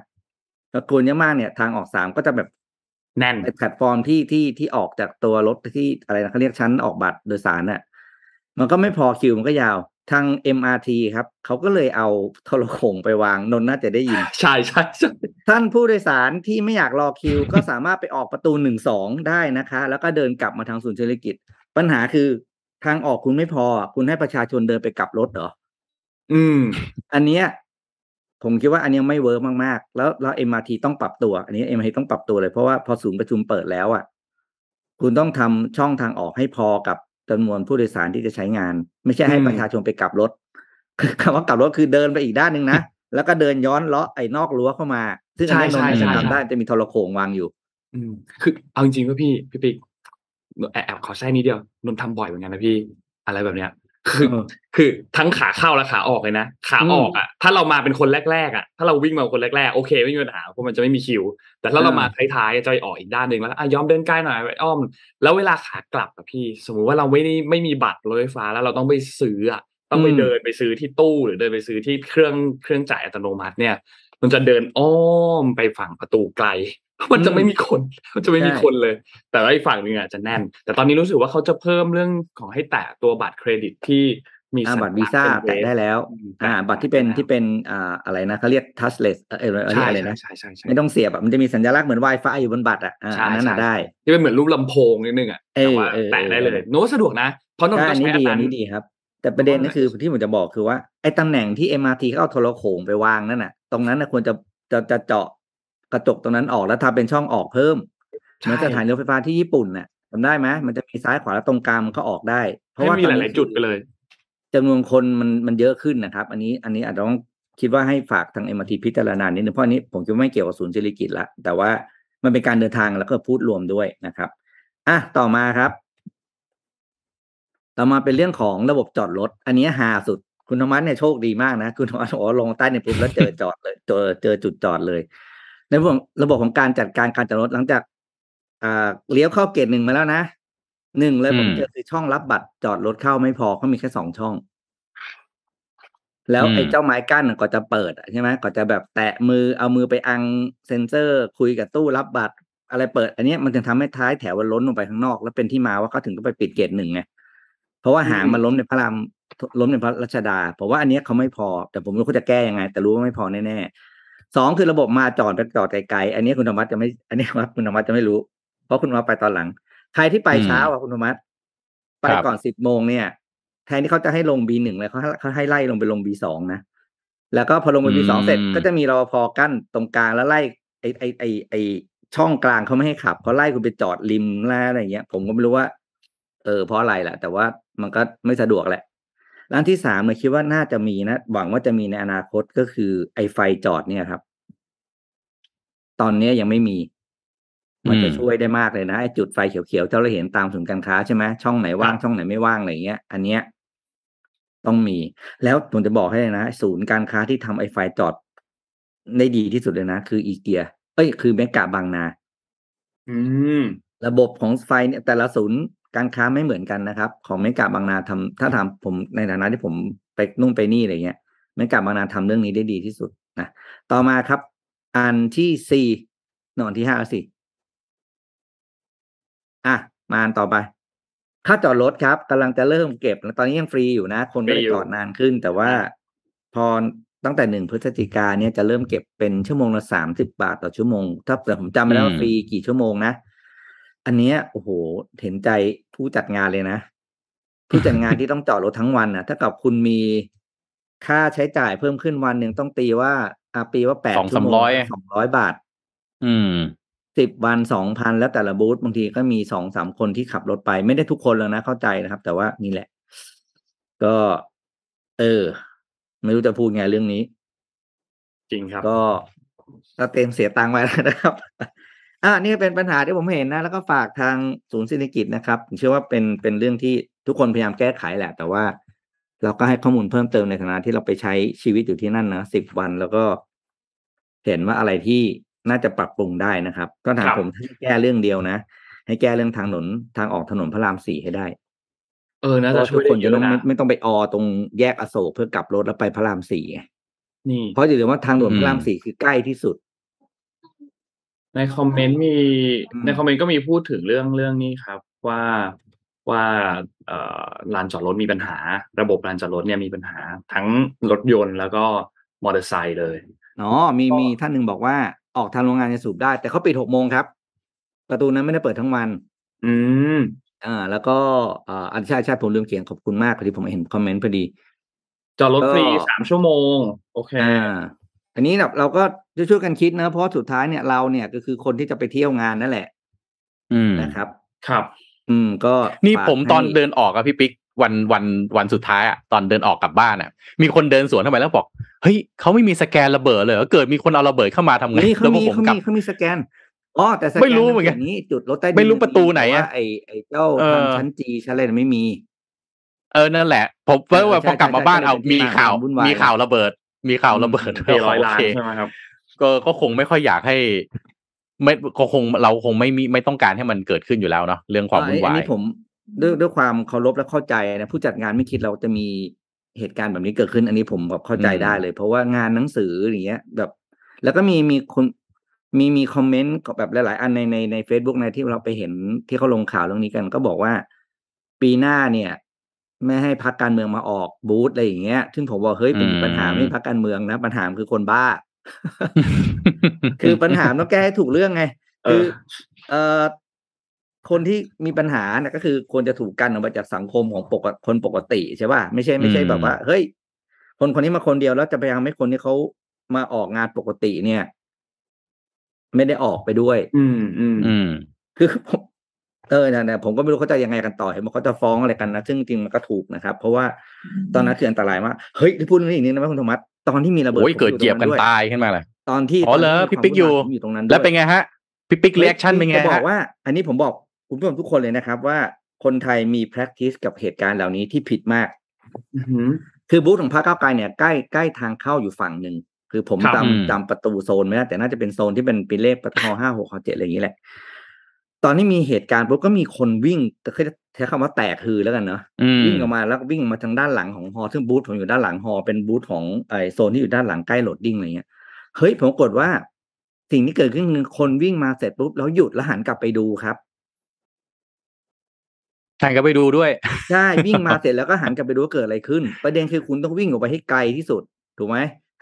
อืมข้อสองคือทุกคนวิ่งเนี่ยก ระจายกระจายเหมือนพึ่งแตกรัง แต่มีหลายคนที่ไม่ได้วิ่งไปทางออกมคืออ๋อวิ่งไปไหนไม่รู้คือวิ่งกลับเข้ามาในงานน่ะ ไม่ได้วิ่งออกไปทางออก อืม ก็คือผมเนี่ยผมอยู่ในงานคือพักพักก้าวไกลเอ้ยไม่โทษบูธของคุณธนาธรไม่พักก้าวไกลขอโทษทีผมไม่รู้บูธเดียวกันไหมมูลนิผมจำไม่น่าจะเป็นได้มูลนิธิก้าวหน้าครับ เออก้าวหน้าขอโทษก้าวหน้าพูดพูดพูดชื่อบูธผิดขอโทษทีตรงนั้นน่ะเป็นใกล้ทางเข้า อืม อ่าเพราะฉะนั้นคนทุกคนจะวิ่งคนจะวิ่งออกไปทางทางออกทางข้างนอกไม่ใช่วิ่งกลับเข้ามาในฮอเพราะว่าไอ้คนข้างในฮอกับคนก็จะวิ่งออกไปเวลาเหตุวุ่นวายใช่ไหมมันจะกลายเป็นว่าคนเข้าคนออกเดี๋ยวชนกันเอง อืม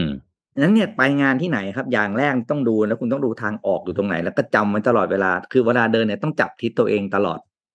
ว่าเราอะหันทิศไปเออทางตอนออกตอนอะไรอยู่ตรงไหนตอนออกอะ ผมหาทางออกไม่เจอ ผมหลงทิศงงเลยอืมตอนออกงงออกทางไหนวะเนี่ย อืม คือคืออันเนี้ย อันนี้บอกเห็นวันนั้นเห็นเลยครับ คือเยอะมากนะวิ่งเสร็จปุ๊บวิ่งออกมา มันจะประมาณสักสี่ห้าซอยในงาน แล้วก็หยุดอืมแล้วหันกลับไปดูเขาแบบอืมดูว่าเกิดอะไรขึ้น ถ้าไม่มีอะไรจะกลับไปเดินต่ออะไรเงี้ยบอกไม่ได้คือเหตุการณ์นี้คือโกยอย่างเดียวครับ คือวิ่งออกจากงานให้ได้ ไม่แล้วแล้วแล้วอะไรพี่ที่ปิ๊กอะพี่ปิ๊กอะทำไงฮะ ผมทำอะไรไม่ได้เอาตัวเลยพี่ครับปิ๊กเพอะราะผมโดนล้อมไปด้วยคนที่เขาฮือมาแล้วไงแล้วกว่าผมจะเห็นเนี่ย คือทุกคนบังผมหมดแล้ว อืมแต่ผมได้ยินเสียงทุกคนพูดแล้วก็แบบเราได้ยินเสียงเหมือนฝีเท้าคนวิ่งเนี่ยตึงตึงตึงแล้วเราก็จะไปดูเสร็จไปดูไม่ได้แล้ว เพราะว่าขยับไม่ได้เลยเพราะโดนล้อมไปด้วยฝูงชนที่เขาเขาหลบจากตรงนั้นออกมาไงอืม คือถ้าไม่มีใครหลบแหมเข้ามา ผมจะวิ่งออกไปได้ไม่คิดสภาพนะพี่เออถ้าเข้าแกใจโดแหละนควาสมหตกใจแต่ว่าสหบาทาต้องเออ ถ้าแกโดนสหบาทาตรงนั้นนี่ ถึงตายได้นะ คนตั้งเท่าไหร่ตายตายตายนะจฮะริงครับ แล้วก็ อืม แล้วก็แล้วก็อะไรนะอะ พูดจริงผู้ชายก็ไม่ใช่น้อยอะในงานนั้นอะ ที่ไปเดินอะ อืม อืมอืมใช่ใช่ครับอะก็เป็นกำลังใจให้คนขายหนังสือแต่ผมเห็นงานแล้วผมดีใจมากมากๆเลยว่า เออ มันแบบเหมือนกับเราได้กลับมาใช้ชีวิตกันแล้วนะฮะอ่ามีมีมีติดแหละปกติเหมือนติดหวัดติดอะไรละครับนะฮะเออถ้าเรื่องคุณสาธารณสุขผ่านงานเริ่มหนังสืออืมมันได้แล้วไม่เป็นโควิดแปลว่าโควิดทำอะไรคุณไม่ได้แล้วครับ เออ แล้วมันน่าอ่าจะจริงๆผมพีคหน่อยเพราะมันมีงานอีกสองงานใหญ่ใช่ไหมงานเกมใช่ไหมครับใช่ครับอ่ามันมีหนักตรงเกมเนี่ยแหละงานของของโฮม Home โปร Pro ผมว่าคนเนี่ยไม่เยอะแต่ของมันใหญ่ ของเราก็จะได้คือบรรยากาศนะฮะได้บรรยากาศร้านหนังร้านหนังสือใช่ไหมฮะ แต่มี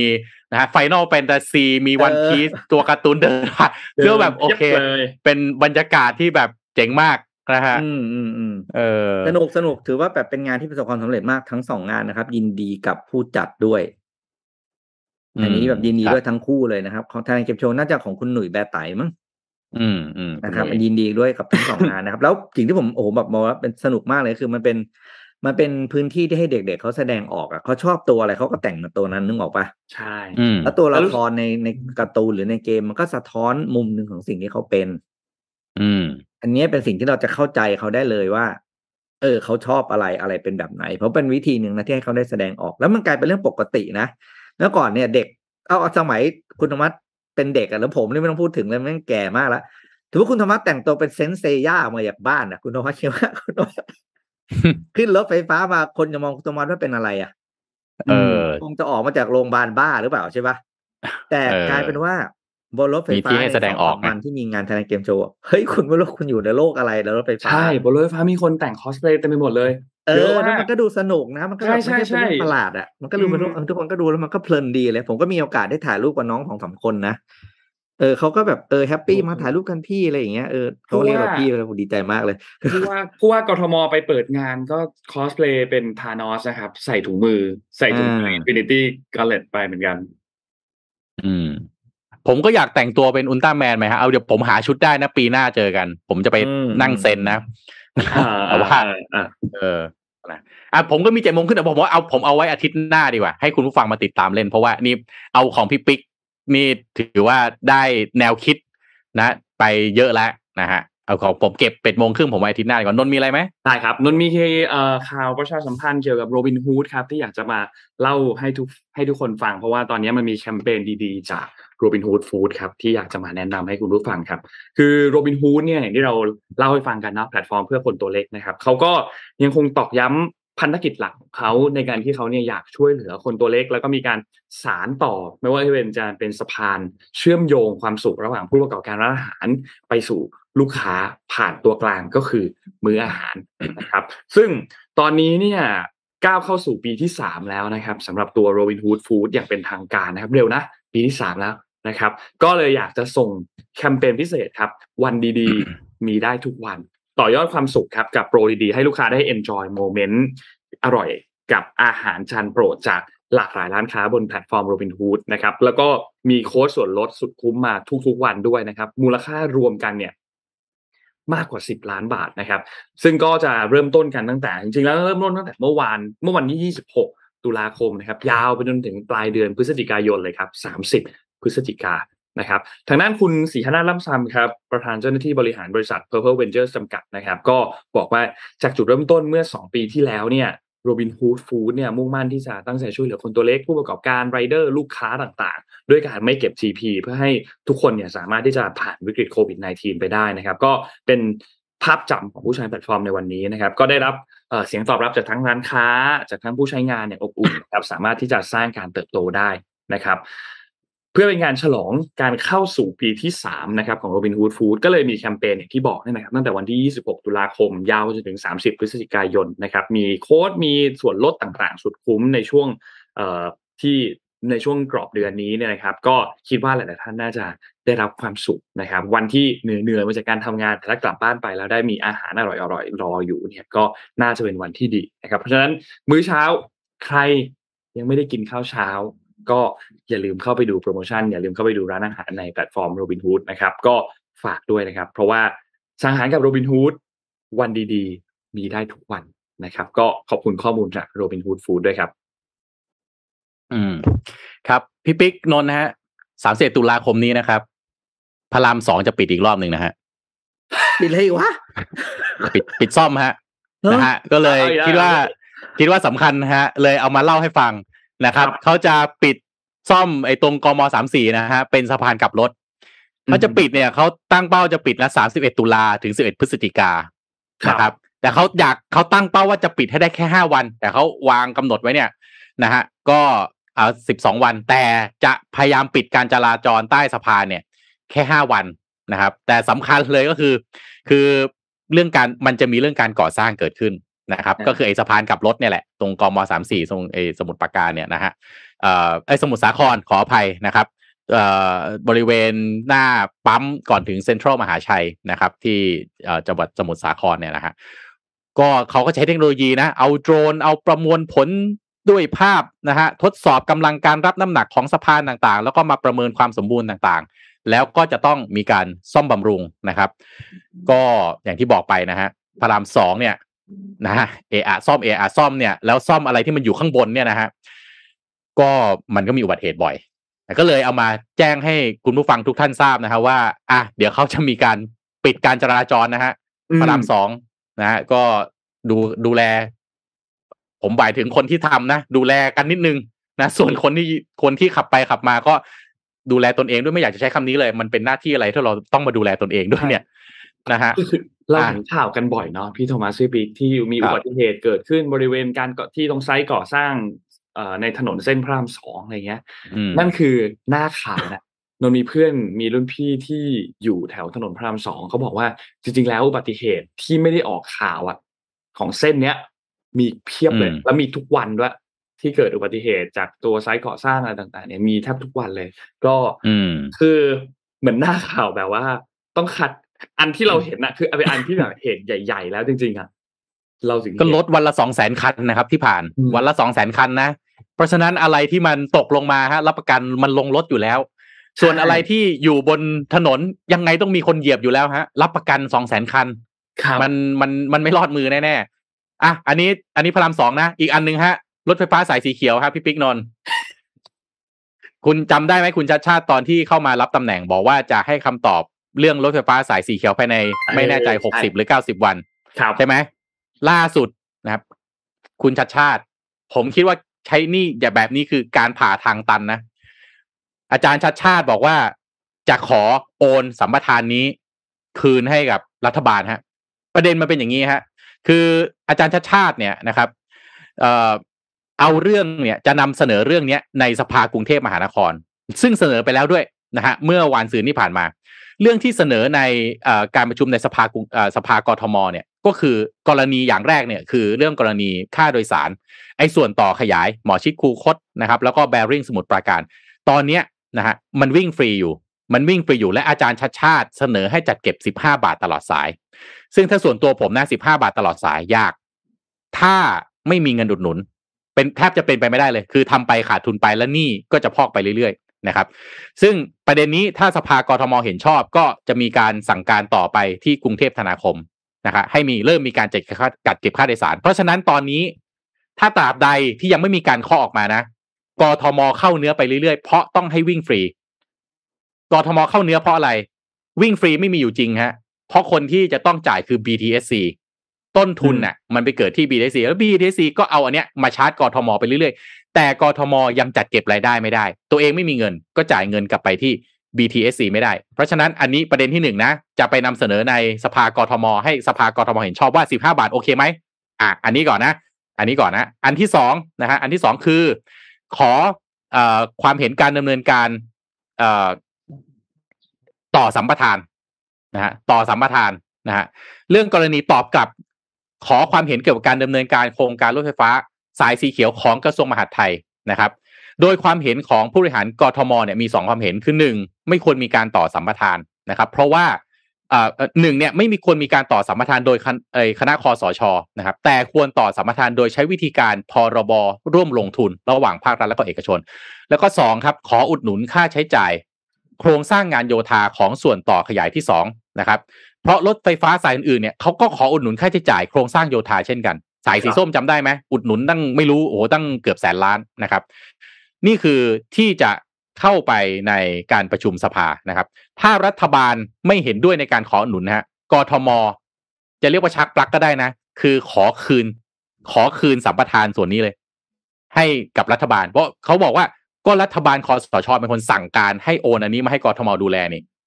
แล้วถ้ากทมดูแลไม่ไหว ถ้ารัฐบาลไม่มีเงินอุดหนุนมาให้ ขอคืน ขอคืนนะครับ ทีนี้พอเข้าที่ที่ประชุม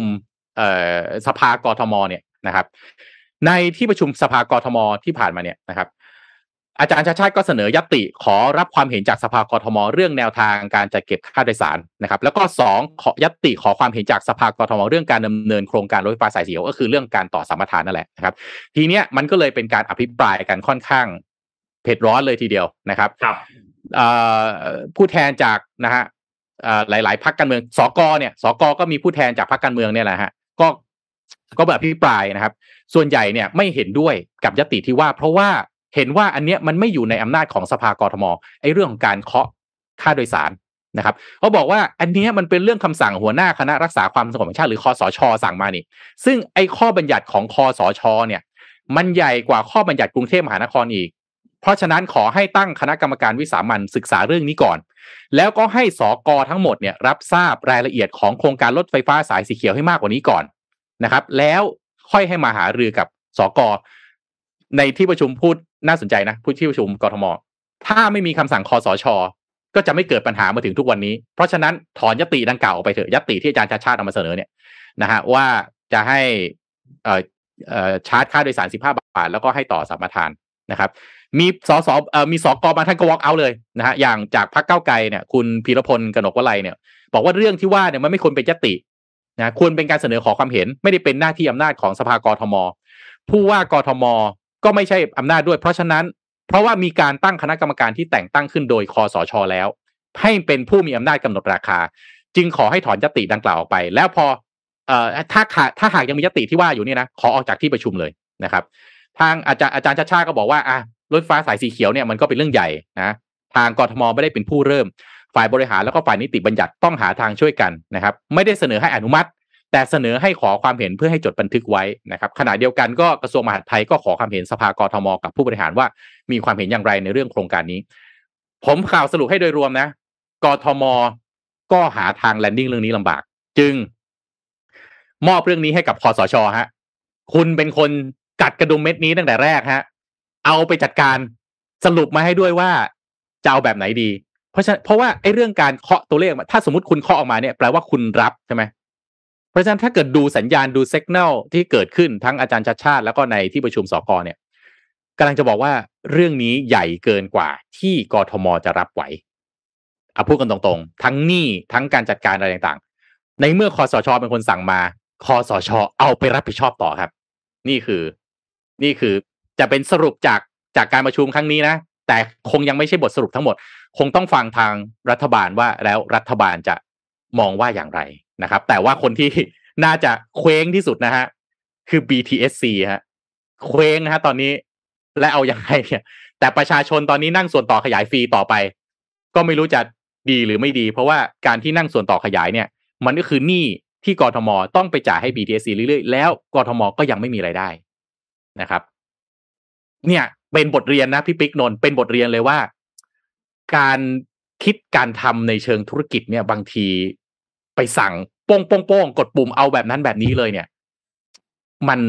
พอมันพันมาเนี่ย มันหาทางแลนดิ้งหาทางออกยาก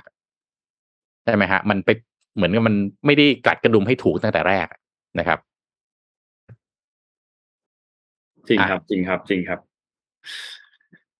มหากราบนะพี่โทมัสเรื่องนี้ทีนี้ประเด็นคือ มันจะแก้ยังไงในเมื่อคอสชก็ไม่อยู่แล้วอะอืม มันก็จะมีเขาอ้างเขาอีกว่า ตอนนี้คอสชไม่มีแล้ว คนนี้ก็ไม่มีแล้วสลายโตไปหมดแล้วอย่างเงี้ยแล้วยังไงอะอืมแล้วใครจะแก้อะนั่นสิพี่เพราะเป็นหน่วยนั่นสิงานพี่ที่ไม่ไม่ไม่ไม่เหลืออยู่แล้วไงครับนึกออกปะอันนี้เราครับพูดกันอืมตามหลักกฎหมายอะมันเหมือนมันเหมือนเอ่ออะไรอะ เราไปจะบอกไงนะเราไปขับรถเฉียวชนรถใครแล้วสมมติตัวเราสมมติตัวเราไอ้นี่ไปอะ เราเราเสียชีวิตไปอะก็ไม่รู้ว่าความเสียหายไปตามมาใครอะใช่ปะอืมมันผมไม่รู้มันเทียบด้วยหลักการเดียวกันได้ไหมแต่ไม่แน่ใจแต่ว่า อืม นั่นแหละ ครับ เออก็โอ้โหไม่รู้จบตัวเลขยังไงก็วิ่งทุกวันเนาะจริงจริงจริงวิ่งทุกวัน วิ่งทุกวันอืมแล้วแล้วสิบห้าบาทของอาจารย์ชัดชาติเนี่ย เงื่อนไขก็คือรัฐบาลก็ต้องอุดหนุนอยู่ดีนะ อืม แต่ถ้าชาร์จแพงกว่าสิบห้าบาท คนชานเมืองไหวไหมล่ะ อืมอ่าโอ้มันโอ้โหหลายอย่างอะสุดดผมว่ามันสุดสุดยอดปมจริงแล้วสุดท้ายผมเอาพูดไม่ได้พูดเล่นนะ ดีไม่ดีสุดท้ายเดี๋ยว BTSC ออกมาทวงหนี้ต่อใหม่อีกนะๆอ่าอ่าเหมือนเขาที่เขาเคยออกมาทวงทีนึงอะ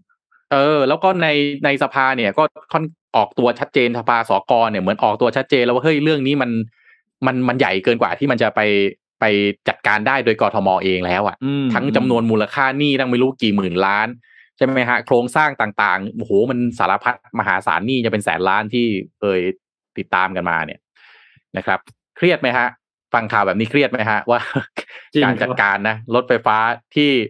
มีความยาวมากที่สุดในประเทศไทยของเรา มีคนใช้เยอะที่สุดในประเทศของเรา กับมีการจัดการที่มีความสุ่มเสี่ยงว่าหนี้มันจะท่วมครับ ในเสียงหรอกอืมคุณมามันมันท่วมไปแล้วแต่พูดอย่างไงก็ได้ เออมันท่วมไปแล้นี่วปะเออพี่ปิ๊กนนท์เราไปข่าวแบบว่า เอาแบบว่าสบายๆบ้างไหมหนังเข้านะพี่ไปดูหนังไหมฮะอะดูหนังนี่ก่อนดูหนังนี่ก่อนนนท์จริงๆต้องมีเออข่าวเหลืออยู่แต่ว่าข่าวนนท์กับไหมที่เหลืออยู่นี่เป็นข่าวเครียดหมดเลยครับ เดี๋ยวสัปดาห์หน้าค่อยมาว่ากันก็ได้เพราะว่ายังไม่ได้มีเออปดตชวนเลยชวนไปดูหนังดีกว่าชวนไปดูหนังดีกว่าไครับได้ครับแอนแมนกำลังเข้า อ่าใช่ เออ The Ant-Man นะครับ ก็ไม่รู้ใครได้ดูเทรลเลอร์หรือยัง Ant-Man Quantum Mania คือตอนเนี้ยอีเอ่อเอ่อภาคเนี้ยจะเป็นภาคที่สำคัญมาก อยากให้คุณผู้ฟังจับตาไว้เลย เพราะว่ามันจะเป็นการเอ่อปรากฏตัวของ Kang the Conqueror แต่ถ้าใครติดตามอย่างผมเนี่ยนะฮะก็นะหลาย ๆ ท่านก็จะติดตามซีรีส์ผมเนี่ยติดตามพวกนะฮะมังงะการ์ตูนอะไรต่าง แข่ง The Conqueror นี่น่าจะเป็นตัวละครที่ทรงพลังอนุภาพที่สุดในจักรวาลมาเวลเลยทีเดียวนะเพราะว่ามันย้อนเวลาได้มาเป็น Time Traveler นะครับ ก็ลองไปติดตามกันดูนะควันจัมแมนเนี่ยก็เหมือนกับว่ายอดส่วนแล้วก็พาเอาแอนด์แมนแล้วก็ The Wasp แล้วก็ทีมเนี่ยนะครับไปลุยกันในมิติควอนตัมอีก โดยมีไปเจอ The Kang the Conqueror ผมบอกได้เลยนะพี่ปิ๊กนนท์ Kang the Conqueror นี่จะเป็นตัวละครที่เป็น เป็น key player ในจักรวาลมาเวลในอนาคตเลยนะครับ ติดตามมาดูได้เลยนะใครยังเพาะว่าไม่ได้ดูโลกิต้องไปดูก่อนด้วยนะนนท์คิดว่านนท์คิดว่าอ่าต้องไปดูซีรีส์โลกิก่อน เพราะว่ามีการปรากฏตัวของแคงหรือคอนเ u อร์เหมือนกัน ใช่ใช่ตัวละครนี้น่าน่าน่าสนใจมากนะฮะก็ลองติดตามดูเข้าเมื่อไหร่นะเอาลืมเช็คมานะฮะว่าเข้าเมื่อไหร่คุณผู้ฟังใครพอรู้ไหมฮะเข้าเมื่อไหร่นะฮะแต่ว่าเดือนหน้าเอ่อแล้วก็เนี่ยมี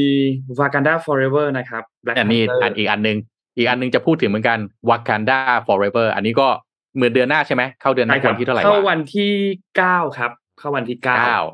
อ่า อันนี้น่าดูมากนะครับ อันนี้ก็เป็นอีกหนึ่งเรื่อง เออ เรื่องหนังตอนนี้ ล่าสุดไปดูเรื่องอะไรมาฮะผมไปดูโดราเอมอนมาครับผิดคาดไหมฮะผมไปดูโดราเอมอนมาอ๋อเรื่องล่าสุดที่ดูไปดู Face of Anne มาครับ หนังไทย โอ้หนังสยองอีกแล้ว Face of Anne ดูเลยก็ก็สนุกดีมีความเข้าใจยากนิดหน่อย ดูแล้วแบบอืมดูจบแล้วแบบ อืมต้องตีความอะไรอย่างนี้ ไม่เข้าใจต้องตีต้องมานั่งก้มกลับมานั่งคิดไปอ่านวิเคราะห์อีกทีหนึ่งถึงจะเข้าใจ แต่ก็โดยภาพรวมแล้วก็ก็ดีครับเป็นหนังไทยที่โนนอืมคิดว่าไม่เราไม่ค่อยได้เห็นหนังไทยแนวแนวๆแบบนี้ การที่มีอีกมิติหนึ่งของหนังไทยเนี่ยเราว่าก็ก็เป็นอันที่ค่อนข้างน่าสนใจ แล้วก็หนังไทยที่เข้าอีกตอนนี้รู้สึกว่าจะมีเดี๋ยวนะอ๋อเนี่ยครับ เข้าเมื่อวานนี้ เอ่อรักอะไรวะ รักจังหวะผิดจังหวะของขอืองม ชื่ออะไรนะ BNK จูเน่อ๋อจูเน่เป็นหนังโอครู้สึกจะเป็นหนัง GDH นะครับ น่าจะเป็นหนัง GDH อันนี้ก็นี่น่าแอดแมนแอดแมนเข้าสิบห้ากุมภานะฮะโหอย่างไกลอ่าอีกอีกยาวมันเปิดอีกยาว trailer มา มันเปิด trailer มาเลยคิดว่ามันใกล้จะเข้าแล้วโอ้อีกไกลฮะ ครับ มีอืมเรื่องอะไรอีกอ๋อมี Black Adam ที่เข้ามาสักพักหนึ่งแล้วมันยังไม่ได้อ่าดู Black Adam Black Adam นี่รู้สึกว่าเอ่อนักวิจารณ์วิจารณ์ไม่ค่อยดี แต่คนดูชอบแฮะอ๋อเหรอครับ เออ ยังไม่ได้ดูก็แปลยักงไม่ได้ดีดูเหมือนกัน แต่ว่าคนดูเหมือนจะชโรงหนังคนน้อยนะมันไม่มันไม่ไม่รู้เหมือนกัน แต่ว่าตอนที่เราไปดู Face of Anne เนี่ย ทั้งโรงอะ มีอยู่ห้าคนมั้งอืมโรงมีอยู่ห้าคนคนน้อยคนน้อยคนไม่อืมเยอะมากอืมอะก็ชวนไปดูหนังกันนะฮะ จะได้ไม่เครียดนะครับบางครับทีเจอข่าวคิดเครียดๆเยอะเนาะอีกอันหนึ่งที่รอดู ไม่ใช่รอดู ไม่กล้าไปดู รอรอเข้าแบบ สตรีมมิ่งแล้วเดี๋ยวจะไปดูคือ Smile ครับอ๋อ Smile เป็นเป็นแบบเอามันยังไม่เข้าอีกเหรอที่นู่นมันเข้าไปแล้วนะเข้าแล้วครับ เป็น horror ครับ เออ แต่มันดูเป็นแบบน่ากลัวนิดนึงดูแนวจิตใช่จิตๆอะอันนี้ให้ดูดูให้จิตจิตเนี่ยโปสเตอร์คืออันเนี้ยๆอืมน่ากลัวดูมีความจิตจิตน่ากลัวนิดนึง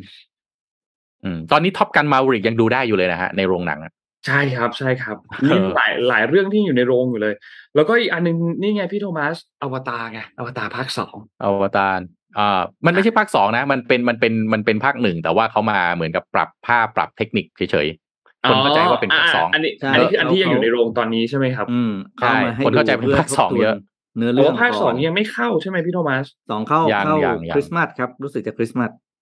อ๋ออืมนี่ไงสิบ สิบสี่ครับสิบสี่ธันวาครับ อืมภาคสองเข้าสิบสี่ธันวา แต่ที่ผมจะไปดูแน่ๆนะฮะ นนท์พี่ปิ๊กฮะ ครับ Mars Rider Revise และขบวนการอวตารโอเค ผมคิดว่าคุณผู้ฟังคงไม่อินเท่าผมหรอกมาสไรเดอร์เข้าเมื่อไหร่ครับพี่ครับนี่แหละเข้าอยู่ฮะ ตอนนี้อ่าโอเคอ่าเข้าวันที่ยี่สิบเจ็ดเข้าเมื่อวานนี้ นี่ ครับนะครับ เอ้ยนี่นี่นี่พี่พี่ปิ๊กนนท์รู้เปล่าเออพูดถึงญี่ปุ่นนะ เอาแบบสั้น ๆ เลยนะ คือญี่ปุ่นเนี่ย ตอนเนี้ยนักท่องเที่ยวเขาอะอยากออกมาเที่ยวประเทศไทยมากเลยนะพี่ปิ๊กอืมอืมอยากมามากเลย ติดปัญหาเดียวฮะ รู้ไหมปัญหา ปัญหาเดียวตอนนี้เลยฮะ ไม่มีตั๋วขากลับฮะอืมเพราะว่าคนไทยคนไทยจองหมดคนไทยแห่จองหมดเลยฮะอันนี้คืออันนี้ตลกมากเลยได้แต่จะกลับไม่ได้อย่างเงี้ยเหรอครับ ใช่ทททเนี่ยเขาบอกว่าเขาไปร่วมมือกับเจ็ดเอเย่นการท่องเที่ยวญี่ปุ่นน่ะแล้วก็ เอเย่นเยอะแยะเลยนะ ไปออกแพ็กเกจส่งเสริมคนมาเที่ยวญี่ปุ่นเขาตั้งเป้าว่าสามแสนห้าหมื่นคนปีนี้นะ ที่เหลือเนี่ยสามเดือนเนี่ยนะครับแพ็กเกจพิเศษนี่ส่งเสริมนะครับแล้วก็เปิดขายนะครับแล้วก็เดินทางมาได้ตั้งแต่หนึ่งมกราคมเป็นต้นไปที่เขาไปขายแพ็กเกจนะแต่มันก็มีคนที่อยากจะออกมาก่อนหน้านี้แล้วนะครับ ก็ตั้งเป้าอ่อสามสี่แสนคนอย่างที่ว่าเนี่ย แต่ว่าพอพอพอเปิดมาไอ้อะไรนะแคมเปญแบบนี้ขึ้นมาเนี่ย กลายเป็นจองตั๋วไม่ได้นะครับ ราะว่าไม่มีตั๋วขาขากลับประเทศอะนะครับ ขาออกจากประเทศตัวเองมีนะขาออกจากญี่ปุ่นเนี่ยมีแต่ตั๋วขากลับ ไม่มีแล้วผมเห็นตอนนี้ฟีดบน Facebook หลายคนเอาราคาตั๋วไปญี่ปุ่นมาโชว์อะมันมันแพงแบบหกเจ็ดหมื่นจริงหรือเปล่าผมก็ไม่แน่ใจเอ๊ะแบบเป็น